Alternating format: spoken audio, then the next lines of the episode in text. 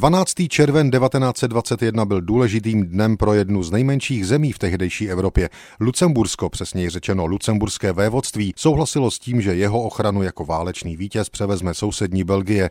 Pro obyvatele vévodství to ve 20. století už v tu chvíli nebyla žádná novinka. Už na začátku první světové války 2. srpna 1914 ho obsadilo císařské Německo.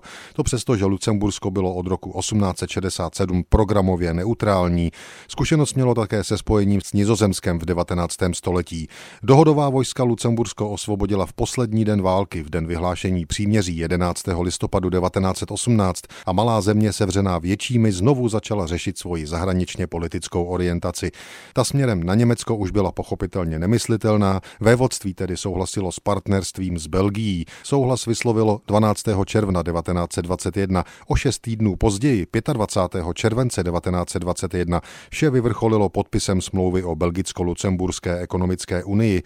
Ta umožňovala platit v obou zemích belgickým i lucemburským frankem, zrušila cla a umožnila meziválečný ekonomický rozvoj Lucemburska i Belgie.